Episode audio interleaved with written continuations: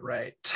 Um, so general conference. we have got a lot of ground to cover. Um, so I don't even know. I have like a whole list of questions of like, who is your favorite this and who is your favorite that? But um, just kind of opening it up. What do you guys want to talk about, and and how did conference impact you all as uh, you were listening? Like, what were some of your favorites? What were some of the takeaways that have uh, blessed your life or uh, motivated your your studies, etc.? Just kind of opening it up.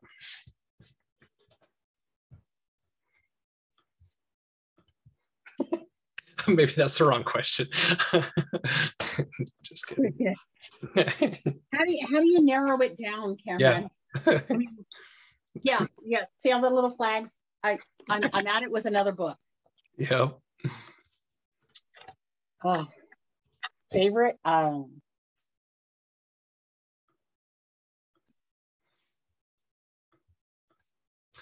So yeah. So what was your favorite apostle talk which apostle talk stood out to you so like not president nelson and not um, any of the um, just general leadership of the church but like apostles like bednar was a, a great one for me uh, bednar and uh, uchtdorf uh, this time was kind of like a, a powerhouse combo I, I, loved studying those talks together i thought Holland was awesome uh, who did you say it was kind of muffled at the very beginning there sorry I loved his talk about not giving up. And I felt like it was so applicable to these days with so many people struggling.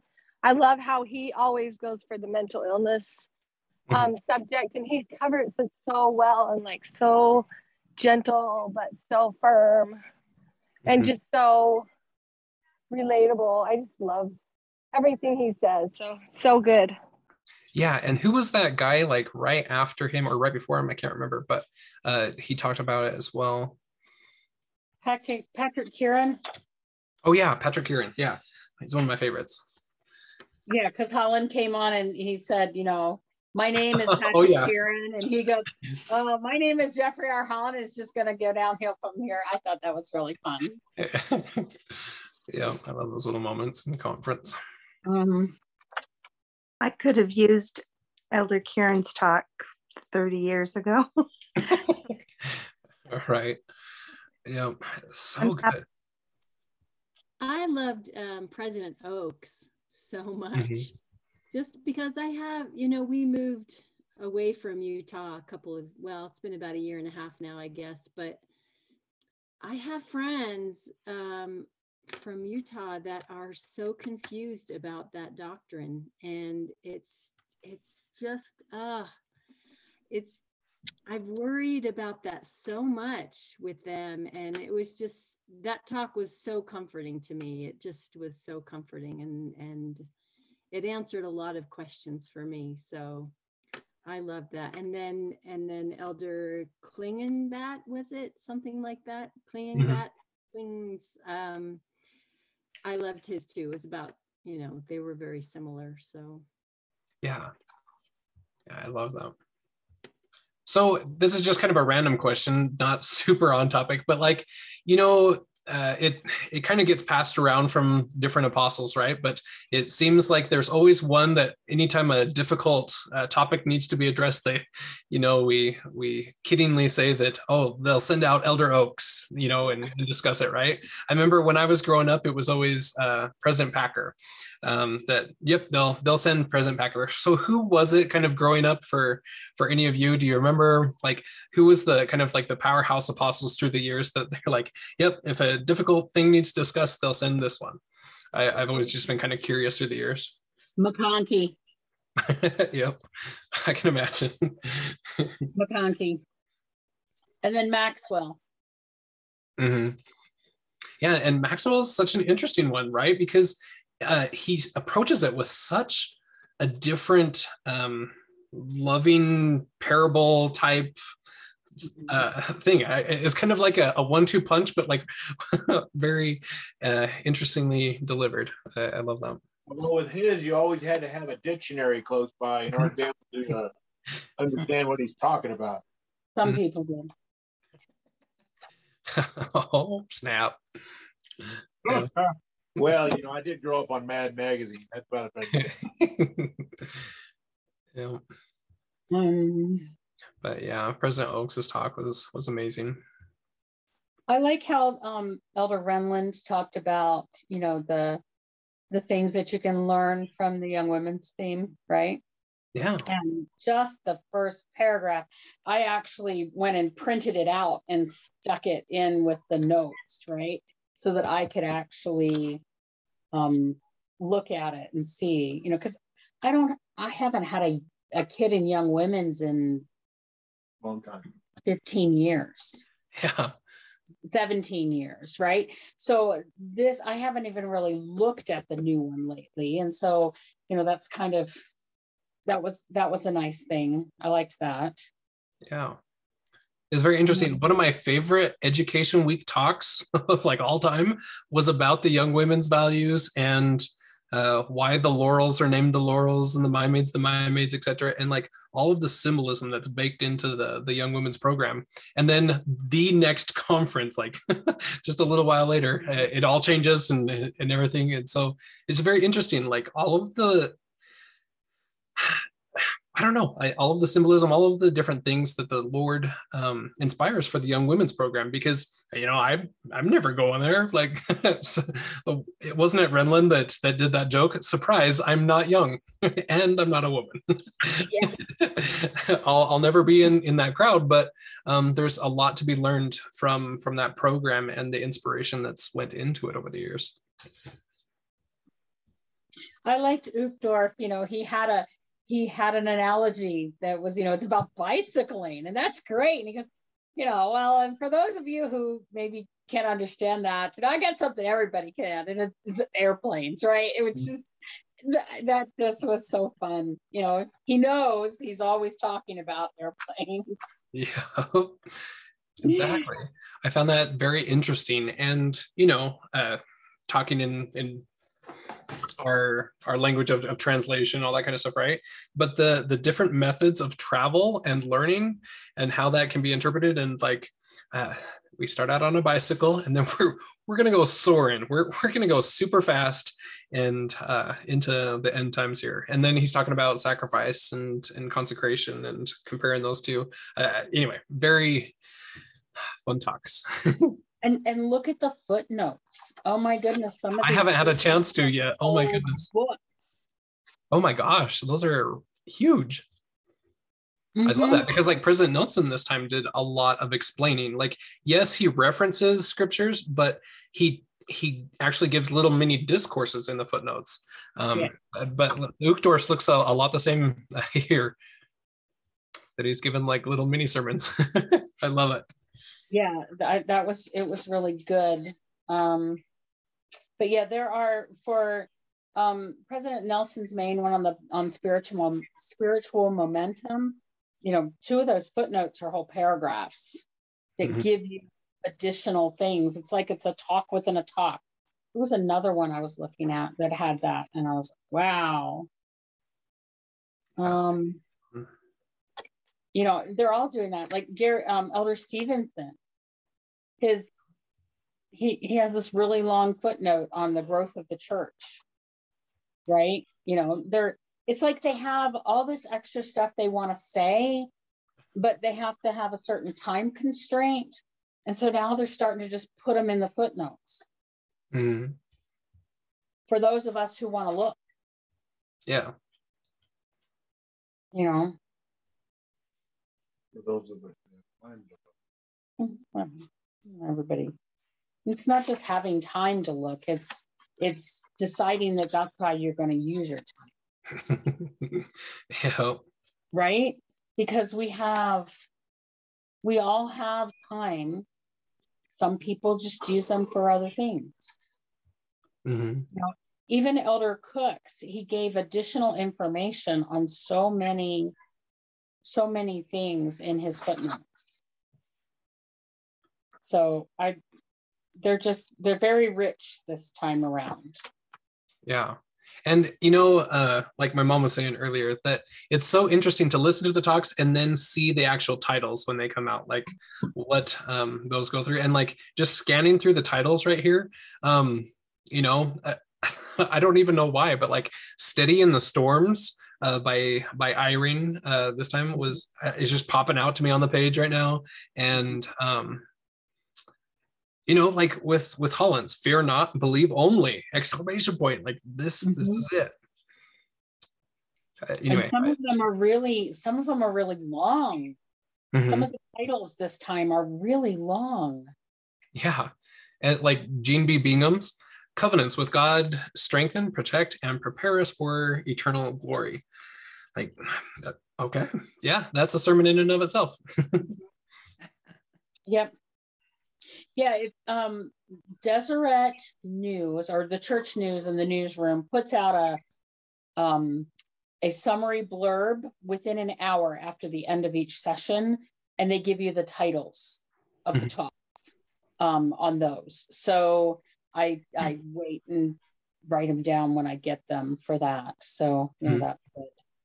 I thought um, Elder Anderson's talk on being a peacemaker um, was good. We we need that so much right now in the world. Um, and you know, I there was a couple themes that stood out to me. One was forgiveness, healing, you know, that kind of thing. And there's a lot that needs to be done in the church. There's been so much contention and division, and we need to have unity. And so there's that. But they hit missionary work hard this time. And you know, President Nelson started them right off the bat. Here's what it is. All right. You know, young men, get out there and go on missions. We have not said you don't have to. I kind of thought that was unusual how much they did hit on that, just because I feel like in the last at least 10 years, they've kind of held back on the boys.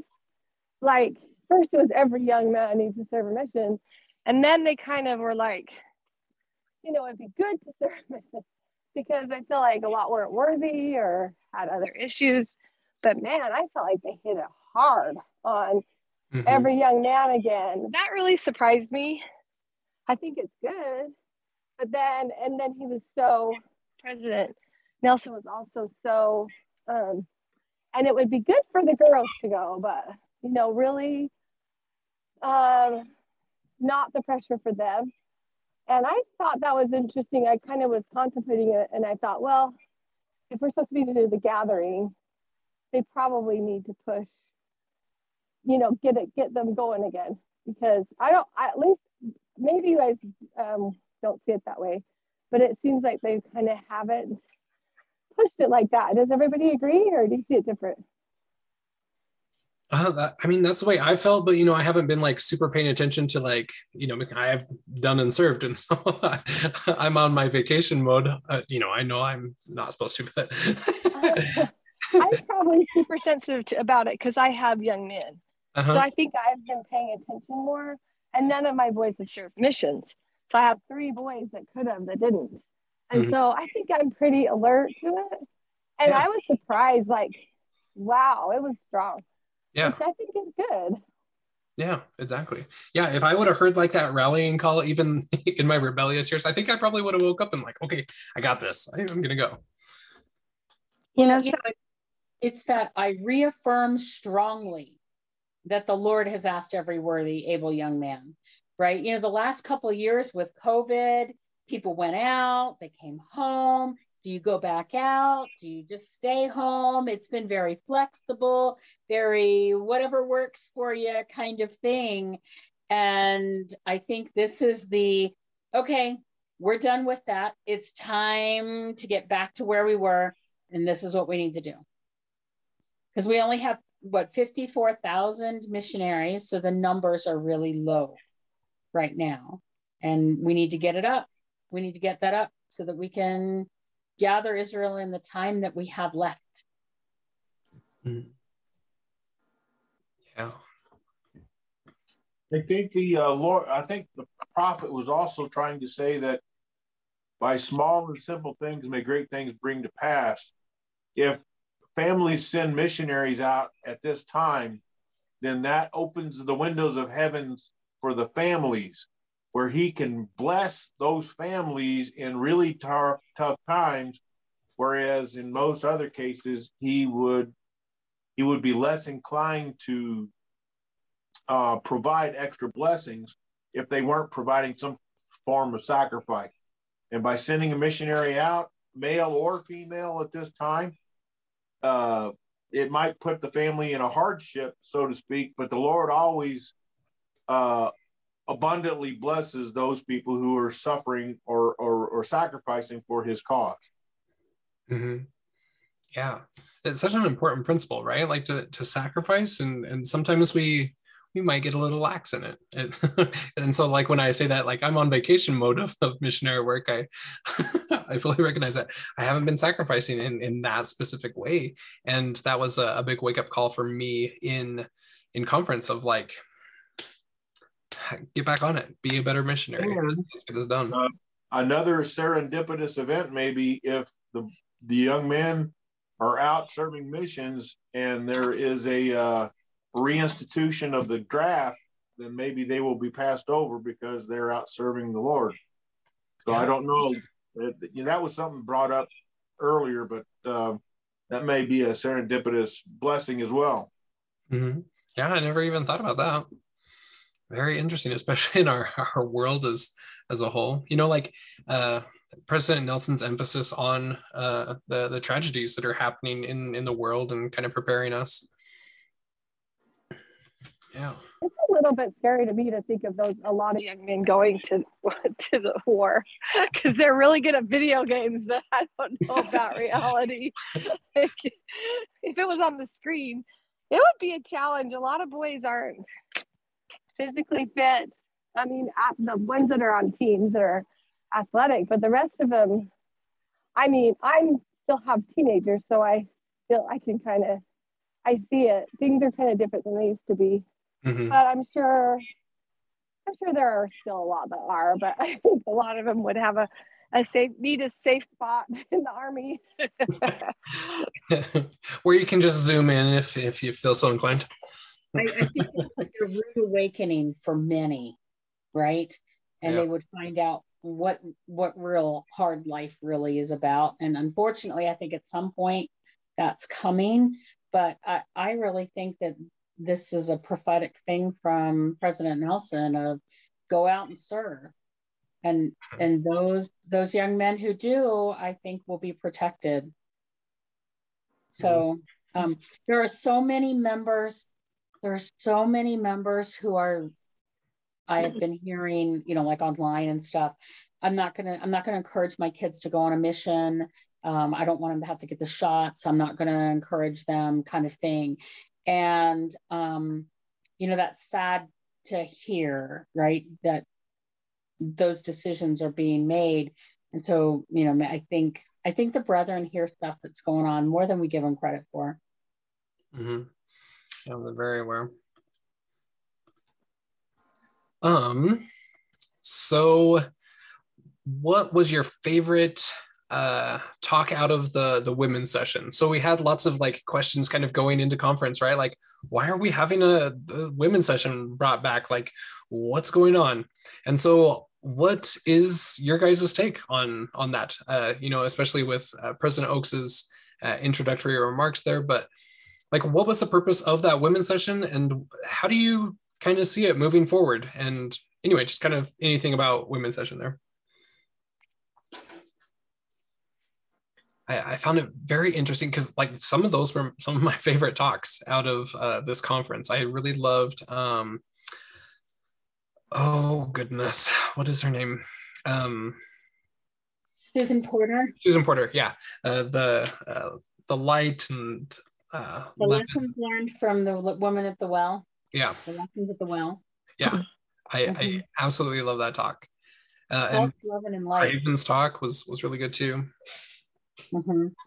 I I think that was great. I thought it was very interesting that there had to be a first presidency introduction. Mm-hmm. Yeah. Right. Kind of interesting. Um, and I think that's because they came out and they said we're not having we're not having the Saturday evening thing anymore. And then, you know, several months later, they came out and said, ah, just kidding, we're having one and it's going to be a women's one. But it was interesting that what he said is the Saturday evening session is a session of general conference. You know, the women's session used to be for Relief Society, it used to be the week before conference, you know, and then it kind of got rolled in as the every six months, you know, it was priesthood in April and Relief Society in, in the fall. And, and then it was women, there was everybody eating up. And, you know, so I think people thought, oh, good, that's coming back. Mm-hmm. And where he said it's a session of general conference, it's not any one organization's meeting. Because I think when it was a women's thing, it was planned by that organization. But since it is a general conference session, it's now planned by the first presidency, right? Just like every other session. Yeah. Um, and this one was concentrating on issues concerning women and, you know, and, and of interest to them. Next one, who knows? It doesn't have to be women. It might not be for girls. It might be a young men's session or something. I don't know. But by by saying this is conference, right? Yeah. And and everything that that it's um he's leaving that open, right? Um, but I thought it was very interesting we we got a, a whole new um, Relief Society presidency. There's been a lot of controversy around a certain member of the Relief Society presidency, and um, and and they all got released. I got the vibe that it wasn't originally planned, you know, because the new Relief Society presidency was the old primary president. She was just made that last year. So this isn't something that they're like, okay, we're gonna we're gonna do this you know so it was a lot of upheaval with that but if you go back and you look at the video at the end of the session when president nelson is going and shaking everybody's hands okay? Mm-hmm.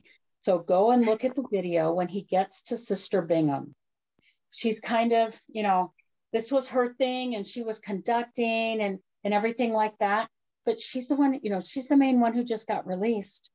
And and her shoulders are kind of like this a little bit and he comes up to her and he just makes some gesture and he stands up and put your shoulders up hold your head up high kind of thing and she immediately does that and smiles he's like okay you know kind of like this is not you know don't feel bad about this circumstance right and and, and that just it just speaks volumes so go and look. Making the and they're not making the changes till August, but uh, they're not doing that. Um, someone that I know is a, a church employee is in IT, and he said it takes so long to do the transition, right? To transition in a new um, presidency. And I think usually they know a few months in advance so that they're ready to do it right away. Mm-hmm this leads me to believe that this change was not planned as early as others are were right and um, he said that they would probably be um, in the system as of you know monday morning um, but he said this the ecclesiastical part of the church shuts down the whole month of july all the general authorities go and spend the month of july with their families so in August, everybody comes back. So in July, there's pretty much nobody around in Salt Lake except the employees who are usually there. And and so it makes sense for them to start August 1st, but that also lets um, that lets the outgoing presidencies finish whatever projects they were on for this year. That if they knew the change was coming, they might have had them done, you know, by April, right? but I, that whole thing leads that leaves you with that um, impression that it was a change that was recent, recently decided on. Expedited. An expedited change, yeah. So mm-hmm. it, it's just interesting. Um, although most of the Relief Society, you know, general presidents, they serve for about five years lately. And Sister Bingham had been in for five years, but two of them had been during COVID. So she didn't have hardly anything to do. So maybe she thought she was going to have, you know, longer time, and that might have been the original, the original plan. Um, but it was just to to see I don't think she was ready, right? Just, just look at, go back and look at the end and and and see what your impressions and thoughts are. Yeah, yeah, very interesting. Um, let's see. I know I got that same feeling too. Actually, when she was conducting, she didn't seem very happy for some reason to me. I just got the feeling that she was not happy. I mean, as happy as she usually is. So I I mm-hmm. appreciate you sharing that, Nancy, because you know that that confused me just a little because I did I did see that she was not her happy, cheerful, normal self. I, I, I think that the brethren knew a change needed to be made in the presidency. And if they had just changed one member of the presidency, then that would really signal something. And, and I think they were trying to avoid that. So, okay, let's just release the whole presidency and, and start over. And, and, and they probably asked her to, to make that sacrifice. And, and so I think she was sad about that because I think she had plans of where she wanted to take the Relief Society and things she wanted to be able to do that she had to put on hold for two years due to COVID and that she thought she was going to get to do. And now she's not. Yeah, that's that is sad, but you know, if a change needs to be made, it needs to be made. So well, correct. Oh, absolutely. But I think it, you know, if you're not paying attention, you're just, oh, okay, you know, we got a new president, not a big deal. But that interaction at the mm. end was just so, it's so fast. It's very quick. If you're really not looking for it, you almost will miss it. You know, if you're not really looking at how he's interacting with people, um, it just, but look at it and see, maybe you get a different impression. But that was my impression when I saw it. Um, so here we have the the temples at the end of conference right? So i mean 17 that's a pretty huge number. I didn't know if he was going to stop at any point. Or just keep them coming while we got it. But it's interesting that that uh, marks the the 100th temple for president nelson to announce. You know i think all of that is is pretty significant. But um, just what are your thoughts on temples? What what are we doing? Where are we headed? Are any of these um, impactful ones for you? In um, maybe they're they're close, maybe they're uh, sentimental because uh, a mission served or, or something like that. But just what are your thoughts on on the temples that he he finished up on? None in Utah. I mean, that's a, that's an interesting one. There was a lot of United States ones. I thought. Um, but but yeah, none in Utah. the Idaho one though, the Bear Lake one is amazing. Yeah. Then I was thinking, I wonder if that's a gathering spot because that's so. Isn't that a really small um, city? I can't even think of it. Montpelier. Bear Lake, Montpelier. Montpelier. Okay. Yeah, I love I love Montpelier. I was so excited about that. I almost jumped off the couch. Um, because I just love Bear Lake. But I was thinking, I wonder if that's a gathering spot because that's a pretty small area. Yeah. He's setting up portal. yeah. Cleveland, Ohio. Yeah. That, I, you know, that could technically be in Kirtland because Kirtland is a suburb of Cleveland. Yeah.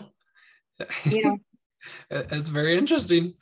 I love it you know that's one way to say hey we're going to build a temple in kirtland again without really freaking everybody out i mean i think I mean, somebody out more is we're building in far west yeah can you imagine i kind of thought that too i kind of thought that too that's funny Yes.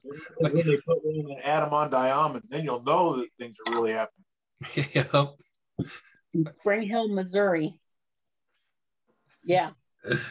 I love it. Yeah, but I just kind of looking through them like New Zealand gets another one. I mean, how great for for those people. Like, is New Zealand one of the ones that's scheduled as a pioneer temple to be renovated or or not? I I, I wasn't totally sure on that, but regardless, it, awesome if if New Zealand gets another one there. So there was a comment that someone made online, um, and it I know that there uh, it wasn't necessarily a positive comment, right? But it made me think. They were making a comment about why do we need a temple in the hmm. Republic of the Congo? Because mm-hmm. there's already one 12 kilometers away in the Democratic Republic of the Congo. And there's traffic back and forth and all that stuff. You know, what do we need one here? Why are we building another temple in this small area in Africa where there's only a small number of people? You know, 12 kilometers, that's nothing. And it's less than 10 miles away, right? Right? Okay, well, maybe a little more than 10 miles. All right, something like that. And as I was pondering that, as I've read that, I was like, well, because they're in two different countries, and if the borders close, people are not going back and forth. And so then I started looking at what you have, right? And I started talking with my daughter in law about the temples in Europe. So now Spain will have one, Italy has one, France has one, Germany has one. There's already one in Switzerland, right? Go, there's one in Denmark, there's already one in England. Go through Europe and look at where are all the temples. I think they're trying to put temples within the country's boundaries so that when war breaks out and borders are closed, people still have access. Interesting. Yeah. I hadn't thought about going through uh, the European ones and, and, mapping that all out.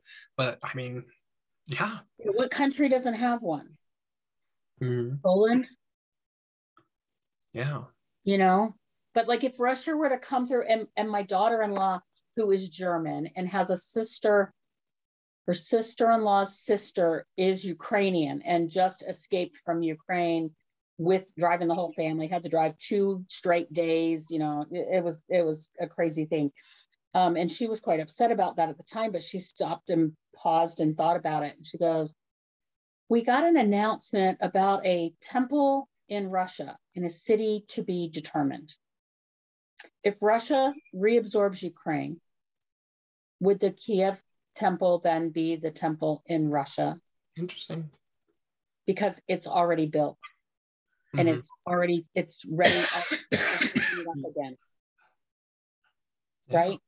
that's very so interesting. Yeah. That was that was a, a thought that she had, you know, seeing as how things are going. She says if it goes that way, if Russia starts trying to retake all of the countries that they used to have before the wall fell. So mm-hmm. anyway, um, there, there you were talking about temples. There's my thoughts. yeah, I, I, love that. Yeah, because like some of these, um, Missoula, Montana, like uh, interesting how many Montana's getting uh, here and there, and um, Florida, Tennessee, Kansas. It's almost like each of the states are, are getting a, a, a temple or, or, pretty dang close for for some of those like border things, like you're saying. Well, if hmm. you go and you listen, if you read Visions of Glory, what did he talk about in Montana? There was a lot in Montana, right? How many places of refuge might there need to be in Montana for people as they're fleeing whatever? Mm-hmm. Yeah. Very interesting. I love it. And then um mother what was that one video that you were talking about uh, anyway the, the number 17 keeps popping up where we have the 17 temples that are announced here but um what other 17s were was he mentioning there um about the uh, the feast being uh, 17 days long this oh, year. Yeah. So like the the feast of Pentecost, right? The the Shavuot is um it, it varies in length, but this year it's it's 17 days long. Who, who um, was talking about this? What was it? Christian Homestead or something like that? I think is the the uh, YouTube channel. Yeah. But oh, it's not a conference talk. It was in a oh, YouTube. Oh, yeah. yeah, yeah, just a YouTube video.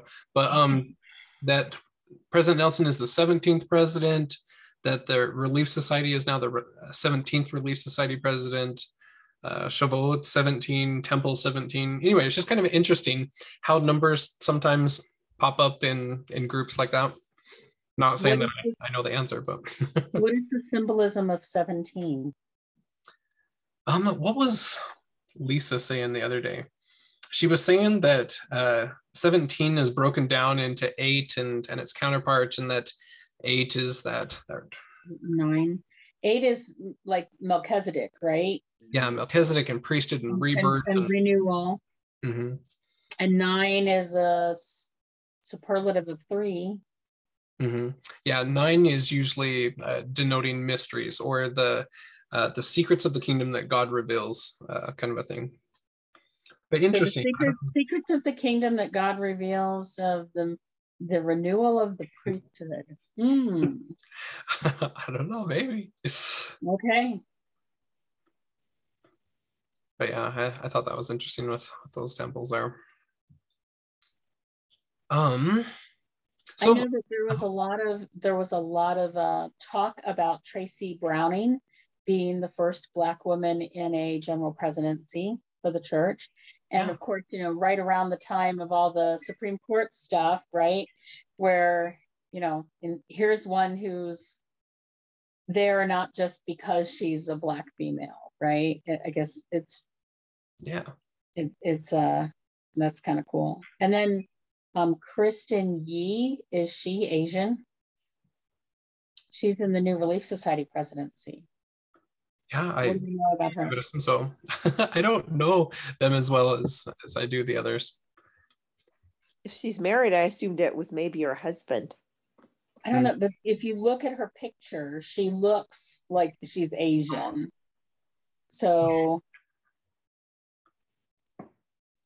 yeah, that'd be interesting to, to dive into. Every time that there's like a new presidency called or anything, uh, it, it takes me a while, but I eventually get that in my schedule to like really learn about them and uh, uh, find out about their story and everything. It was interesting, like Camille Johnson or whatever, she has ties to, to Malta here. And I had no idea until I dove into her story. Um, what is exactly yeah. was that other like her grandpa?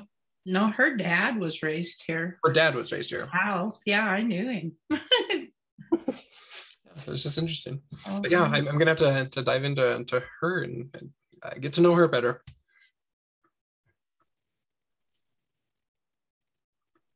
So as far as like preparation and timelines and, and all of that kind of stuff, like what kind of vibes were you getting from from conference, from the wordings, from uh, some of the themes and, and things that were running through the talks? Don't get your information from Facebook and from Twitter and and, and the, the, social gab places. You know, and you might be able to get ideas from from uh from YouTube, but don't get your facts from YouTube. You you got to get your facts from the scriptures, and you got to get the confirmation from the Holy Spirit. Um, for to identify truth. Um, and and not everybody who has a channel will give you a hundred percent of the answers all the time. You can get good truth and you can get uh, good ideas and good questions from all kinds of sources. Even bad sources will give you good questions and give you even even a little bit of a rumor has a little bit of truth in it. But you have to rely on the Holy Spirit to be able to de- to glean out that truth and to be able to disregard all of the the uh, the dictations of man uh, wrapped up with scripture. So, mm-hmm. yeah, for sure. It was interesting on um, President Nelson's very last talk. The title of it is called "Now Is the Time." You know how many times has he been talking about like in a future day or you know uh, the time is coming kind of a thing. But now it's kind of interesting the time is now. Yeah. Yeah. I felt like they were oh sorry. Sorry go ahead. You're okay. I felt like they were really just telling us we needed to step up our game. Repent mm. get on the covenant path and get rid of contention. Yeah by easter right? Yeah All right, what's happening next Sunday? Yeah, I'm I'm, I'm waiting for it. but yeah, I, I, I, have the same vibes. I liked the poem that he shared about the sundial, right? Very um, interesting. In the we're taking the um, emotional resilience self-reliance class mm-hmm. and um, you know because because of conference and we had state conference today and next week is Easter, we're going a month um, between lesson modules, right? But this last oh, yeah. lesson module was very much about being mindful and being present mm-hmm. and being now, right? Um, and and meditating on the present, right? Because Satan wants us to worry about the past or to fret over things in the past that we can't change, or to spend so much time looking at the future, at things that might or might not happen. And if he can distract us in that way and keep us from being present now, he can keep us from really connecting with um, Heavenly Father. And we do that in the present now. That's where we find God. And um, I took a education week class a couple of years ago and was talking about that and and i find it interesting that now he's bringing this up. He's like now focus on now. And then this sundial poem you know reinforced that concept that not the past not the present but what are you going to do with the time you have right now? Mm-hmm. yeah. Now is the time to repent. Mm-hmm. Yeah, uh, it's so powerful. And like, wasn't Uchtdorf the one right before this, or I can't remember. Anyway, um, anyway, yeah. Uchtdorf's talk really like kind of went hand in hand. I felt with President Nelson's, and um, anyway, it, it, I loved the the last line of the the the poem that you're just talking about there. Um, it talks about the shadow. Like now, mm-hmm on which the shadow stands. That just like really stood out to me. And I was like, huh, I'm really gonna have to go back and like dive into to that um that poem and stuff when it comes out. And I haven't had time to like fully uh get in there, but yeah, uh, amazing stuff. I you know I've seen a, a lot of uh chatter on uh the Jeremiah reference from that last talk there. You know, if we study Jeremiah 30 and the context of, of all the prophecies there, um, it's very interesting at the timing. Uh, now is the time, and that Jeremiah 30 is that uh, renewal of the the Sinai covenant. Um, it's kind of like the the last hurrah. Like if you don't do it now, it, it's over.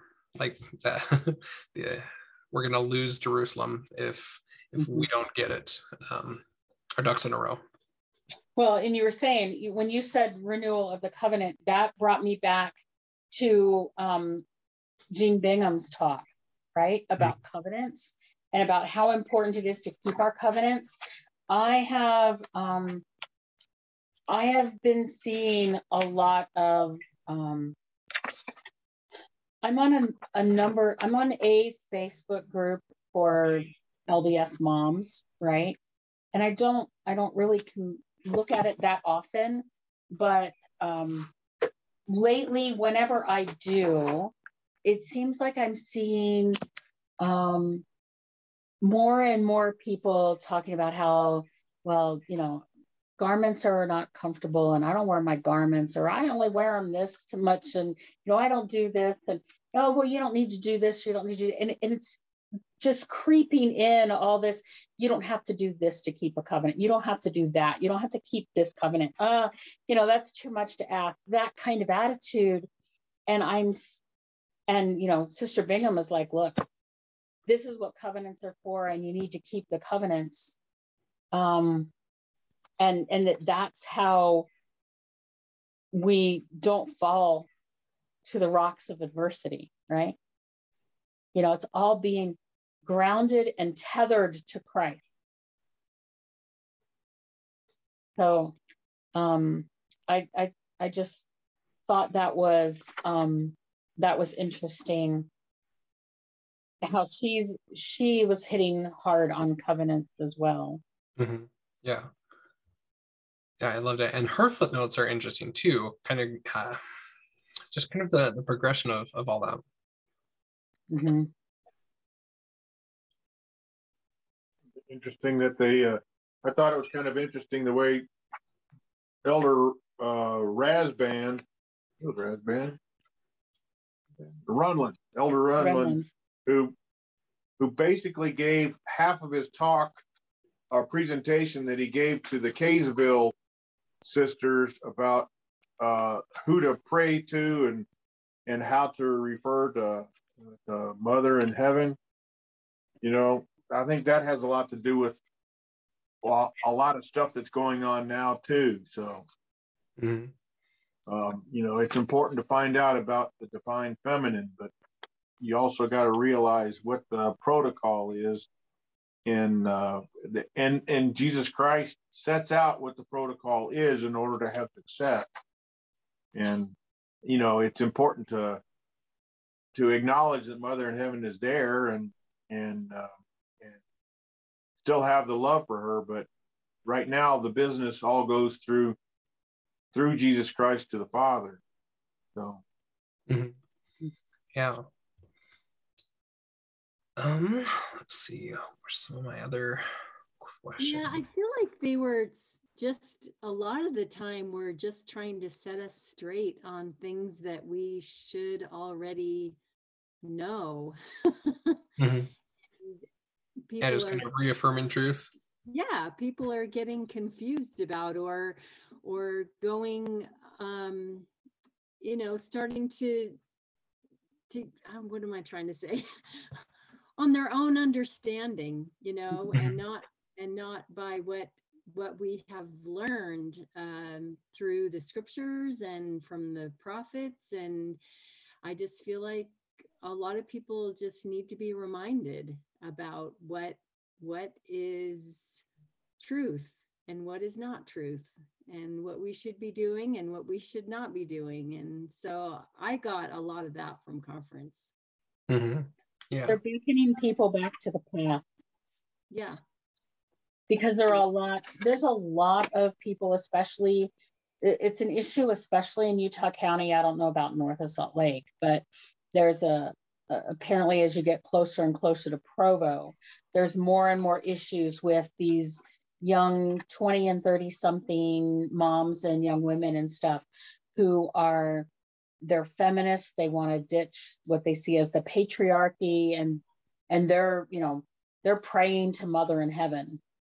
Um, and I didn't realize, you know, how big of a deal it was. I'm talking to my my daughter-in-law, and she's like, "Yeah, my upstairs neighbor, she she was going to have her name taken off the rolls of the church because she's just so upset about stuff and and she's uh you know praying to mother in heaven and but she's not wearing her garments anymore and you know she you know just all of these things that we are talking about right and she went in to see her bishop and um with instead given a calling to be a counselor in the Relief Society.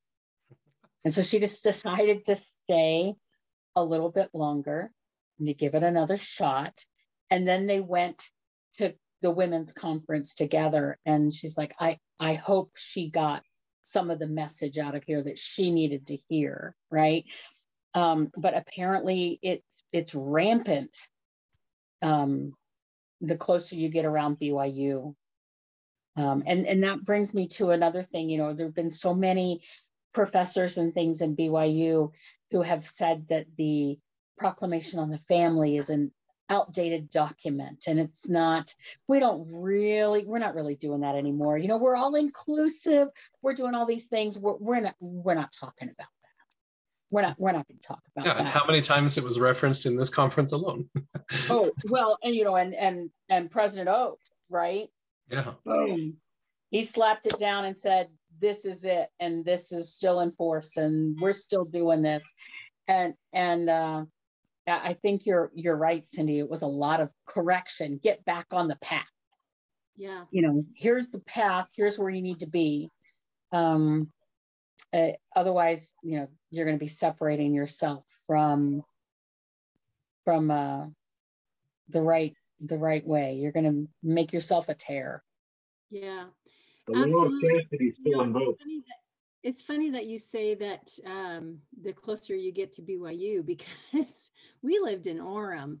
That's where I lived before we moved to Colorado. And several sisters that I was very close with, I had worked very close with them in, in callings and I know I'm good friends with them and yeah they they were call they were posting things on Facebook that the proclamation of the family needed to change and and all kinds of things um I just and like I said at the beginning I've been so worried about them and so I was very uh comforted that that that was addressed in general conference and I hope and pray that that you know people who are struggling can can take that and change you know and realize the error you know and that we still need to be following these things. They're still in force.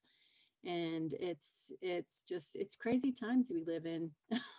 Really crazy.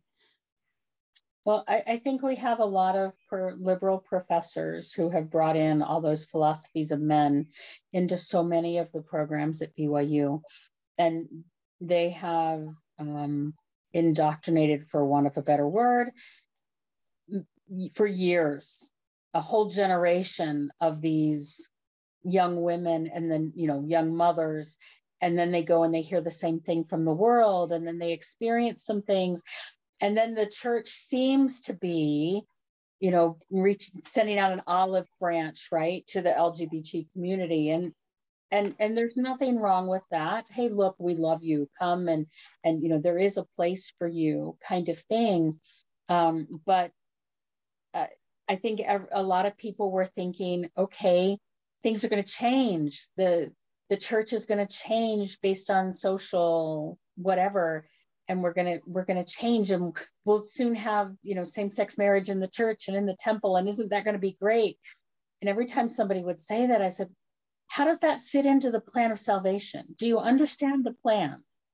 If you don't understand the plan, you're, you're not going to, you know, or if you do understand the plan, you're not going to fall for that, right? And so I, I really appreciated Elder Oaks coming and talking about the plan. Yeah, absolutely. Yeah, the law of chastity is still in force. Yeah. We can still love the people, but the law of chastity still remains in force. It's an eternal principle yeah. that's there for a reason and not just just to make somebody miserable. make somebody miserable or to hold have power over somebody's ability. And and and people who have that um struggle um as long as they're living the law of chastity just like everybody else they are just as worthy. They can receive the inspiration. They can um, have all of those things.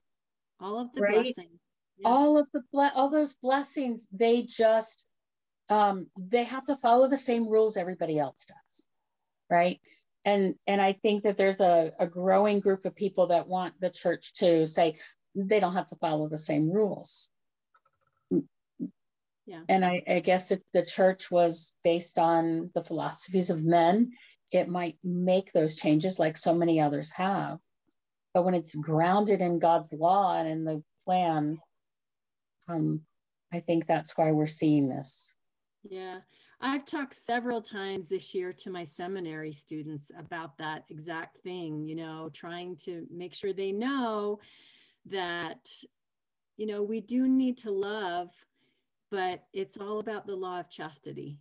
And, you know, as long as we, everyone keeps the law of chastity, then you can get all those blessings. You're qualified for all those blessings. And you know we we just need to love each other.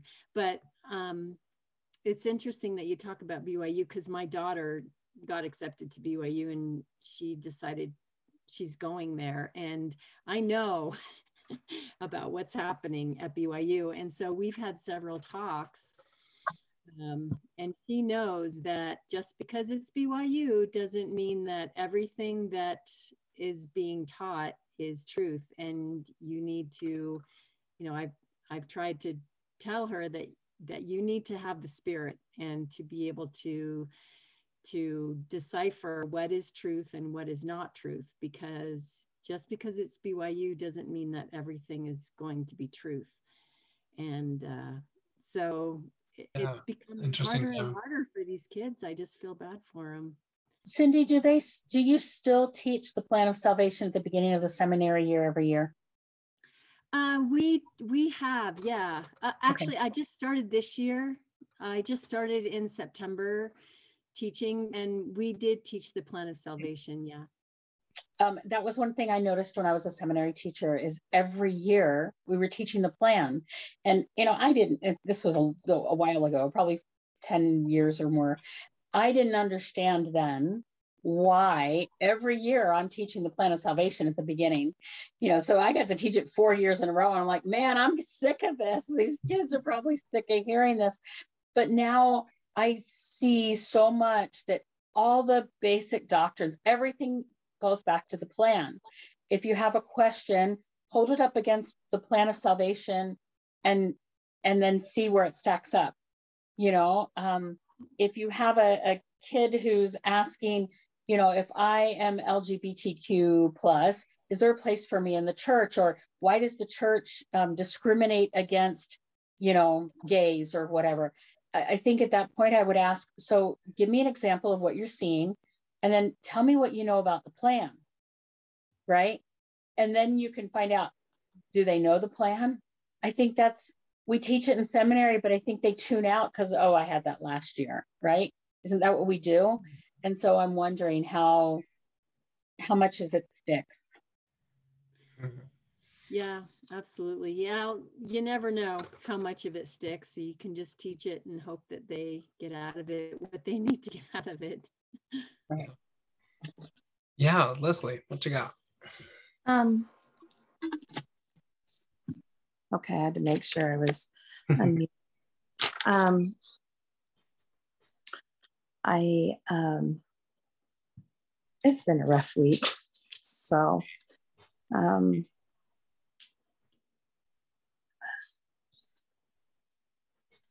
I um, sorry.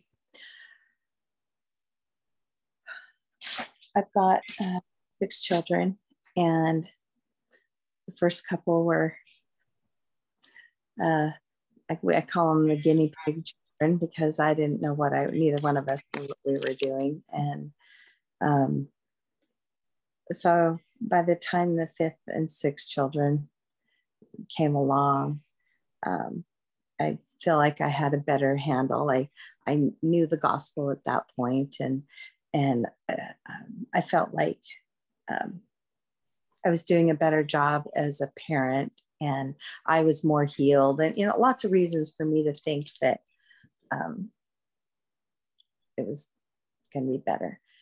And there's been um, a, a series of, um, by, by the way, Becky says that she misses you guys. She she might be out for a little bit, but we'll see. Um, so I was just, I was just had some experiences this week that made me question um, the validity of what I have thought because I've noticed that my youngest two children are, um, they just see things so differently than than how they were raised and everybody gets to choose. But I was talking to my oldest daughter about this because, uh, well, I was prompted to, and I didn't, I didn't under, I don't understand quite what's going on because it's just, um, things aren't quite running off the rails, but kind of with one of them maybe. And um, she said something that um, Elle referred to in the chat. It's the um, subversion of the educational system. And my youngest is a girl, and she went to, not that that part matters, but um, she went to BYU Idaho, and she and her husband graduated from there. And um, they're now, he's um, just about to graduate from BYU Law School. And I've noticed how I, I just it's it's not as conservative as an education that I was expecting, and my my son older than her, um, I can see where the education is influencing them in ways that my older children didn't experience. And um, it's probably just a sign of the times in general as well. But I was, um, I've just been kind of in shock and getting. Uh,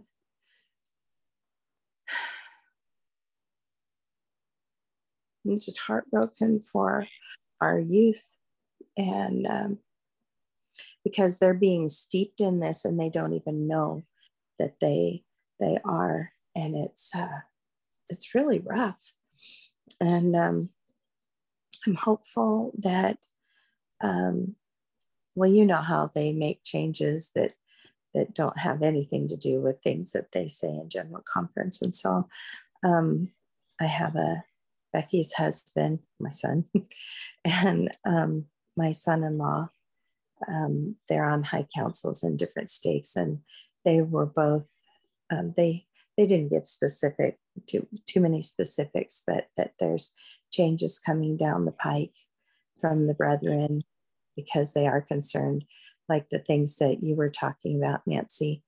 Um, they said that um, that people are picking and choosing along the Wasatch Front mainly of what they um, that their own form of righteousness, and um, they're endeavoring to correct that. And, um, and I said, then then um, they said, well, you'll be surprised at even the changes that are going to be made in Deseret Book. And I thought, hmm, I don't know what that is going to look like, but I I feel a lot of hope, even in the midst of this sadness, that um, that they they're going to be taking steps more than just what they said in conference to to help our our brothers and sisters um, to get back on track. And that's my mm-hmm. prayer. Yeah. Well, Deseret Book had scheduled for a while some video series or whatever that they were doing um, that prominently figured somebody talking about um, critical race theory, and um, they they had it all scheduled. The guy had put them these classes, these online classes or whatever, and then uh, probably about a month ago, or maybe a couple months ago, they delayed it and delayed it, and then they put a stop on it. And the guy was he was really upset. There was a quick media did a video about it a couple months ago i think. And um you know so i i can see leslie what you're talking about. I think the i think that they are they are doing some things like that. People have the impression that if they see a if they read a book it Deseret book you know they see something available that that is an endorsement by the church that this is a good accurate thing it's safe I, you know, I can go and buy a book from Deseret Book. It's put out by them, and it's going to be safe. I go to one of these other publishing houses, uh, maybe, maybe not, you know, that kind of thing. But it'll it'll be good if it comes from Deseret Book, and, and that's the impression that many members have. Um, and um, so I think that uh, I, I, I think we're seeing that it would be good to see them do some house cleaning. Um, you know, and, and there's definitely some house cleaning that needs to be done at BYU. And there's, I think there's some professors who think that they're untouchable. Um, but it, it'll be good to to see if something comes of some of the ones who are spreading all sorts of things. Like the one who was on a couple of weeks ago, who was on some program talking about how Joseph of Egypt must have been gay. Oh yeah. If you haven't, if you haven't seen that, oh yeah.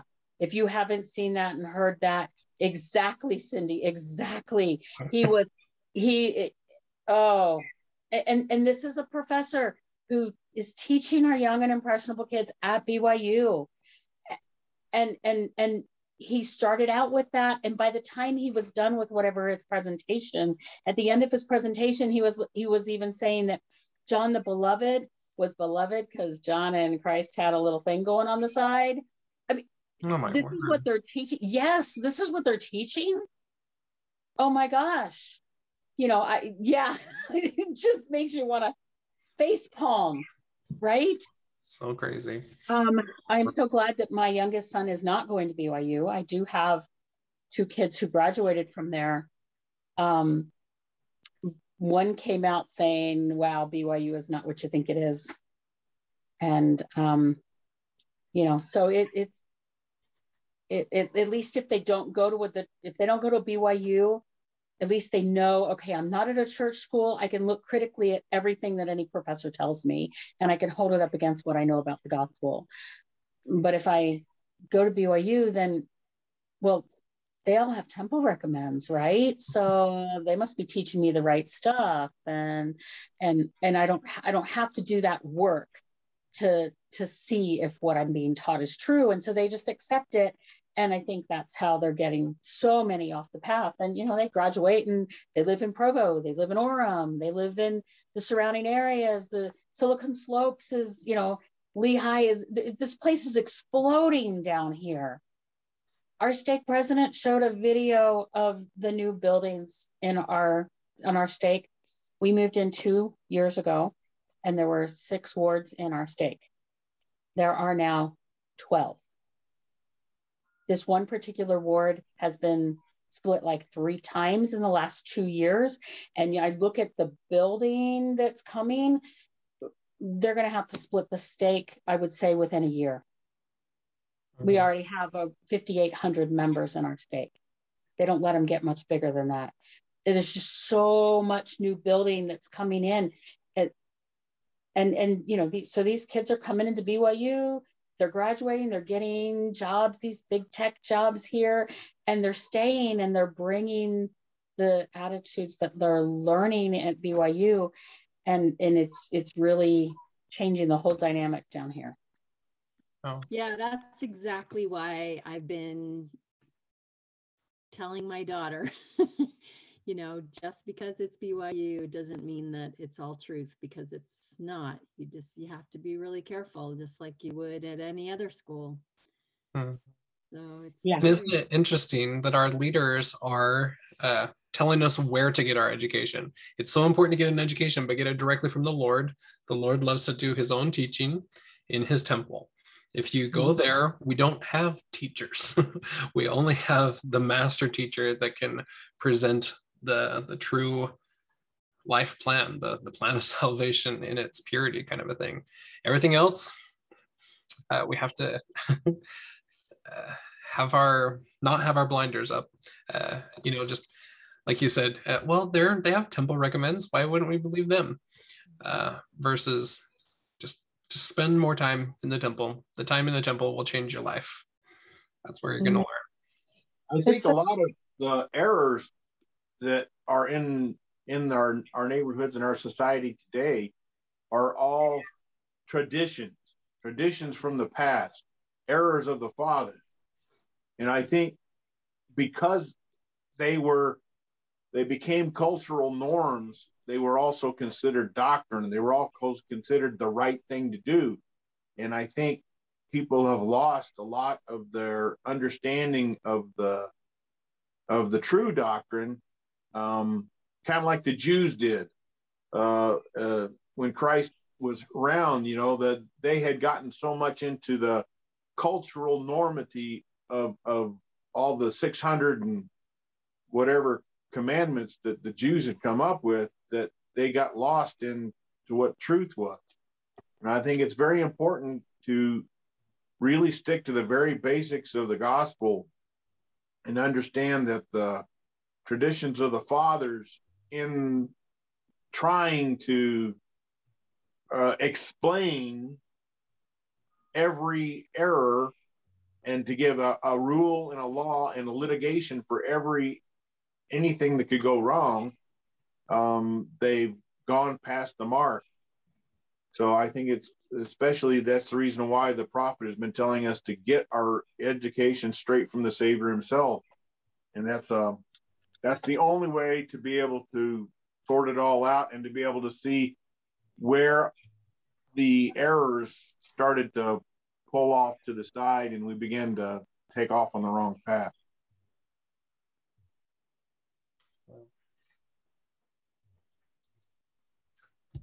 Well, it's been a fun chat. I Went and uh, it's so fun how every group takes it lots of different ways. Uh, very interesting, intriguing things to. I'm going to be rewatching these uh, a few times, I bet. But, um. Anyway. One last thing. Uh-huh.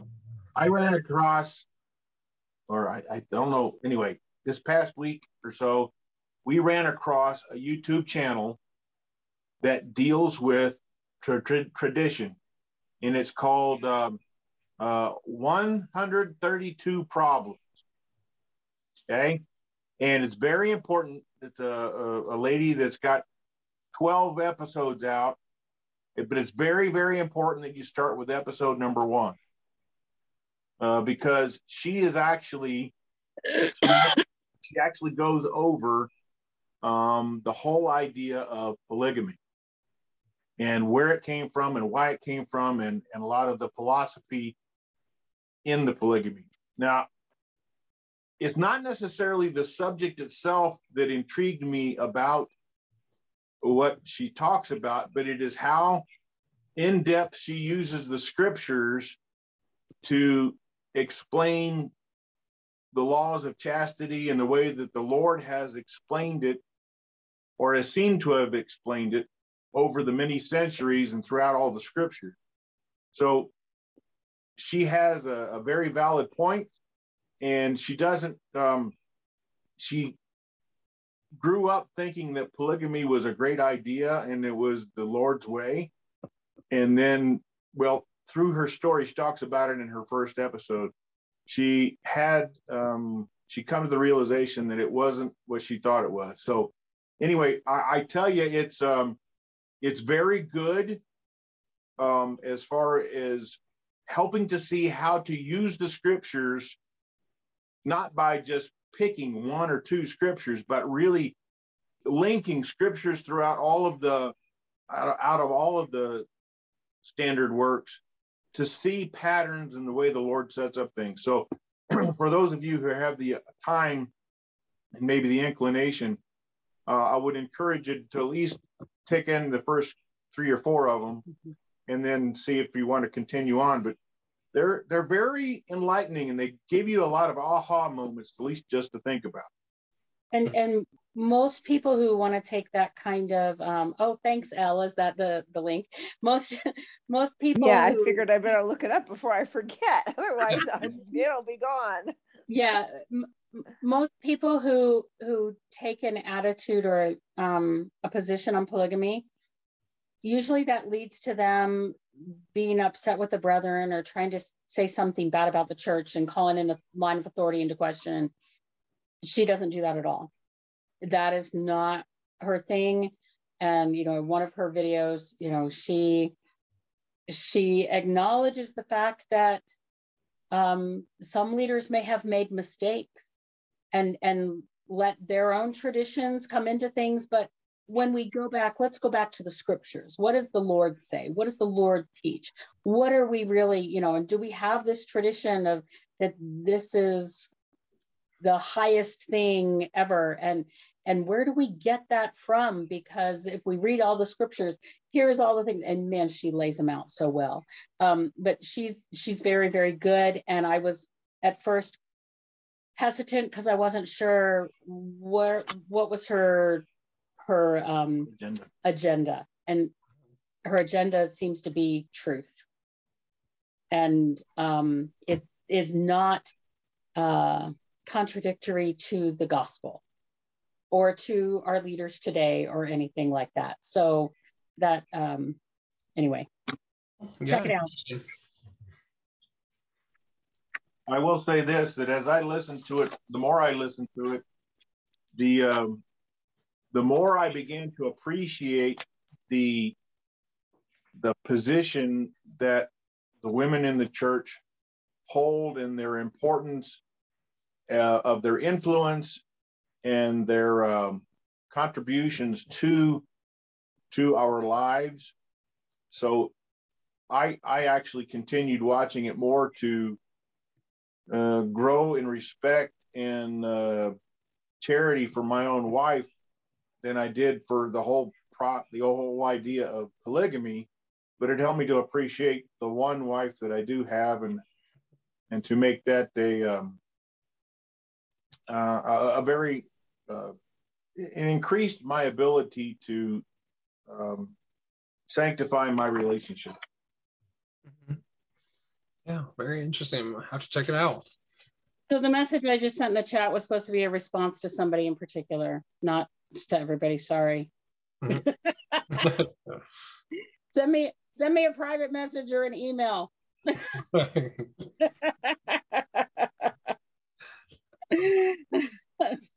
Sorry um, about that.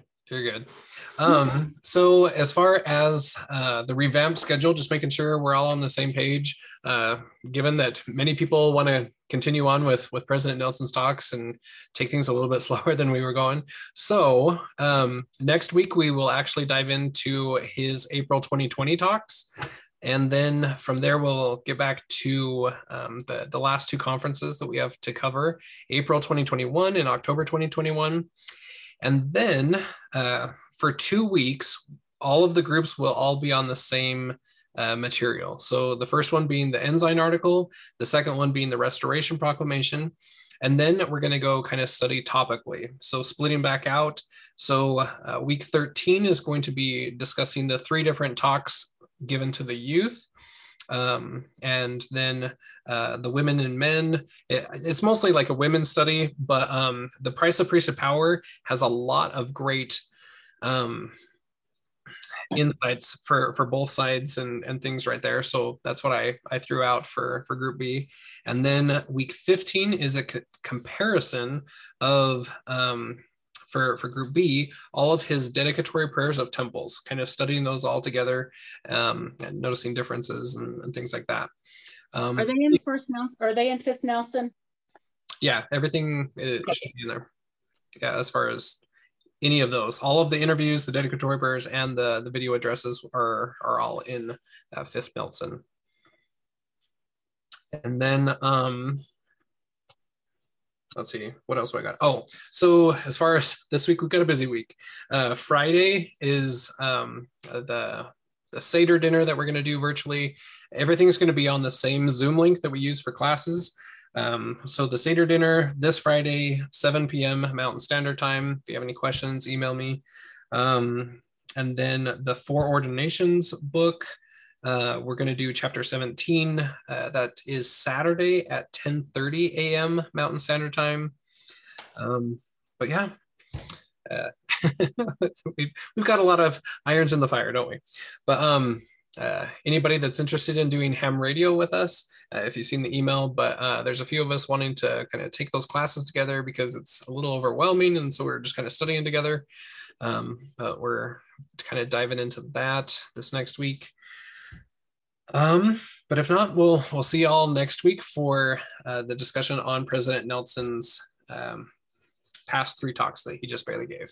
Uh, we'll deep dive into all the footnotes and, and rich goodness that that's in there. Yeah, it's been fun. we'll see everyone next week. Have a great week, everyone.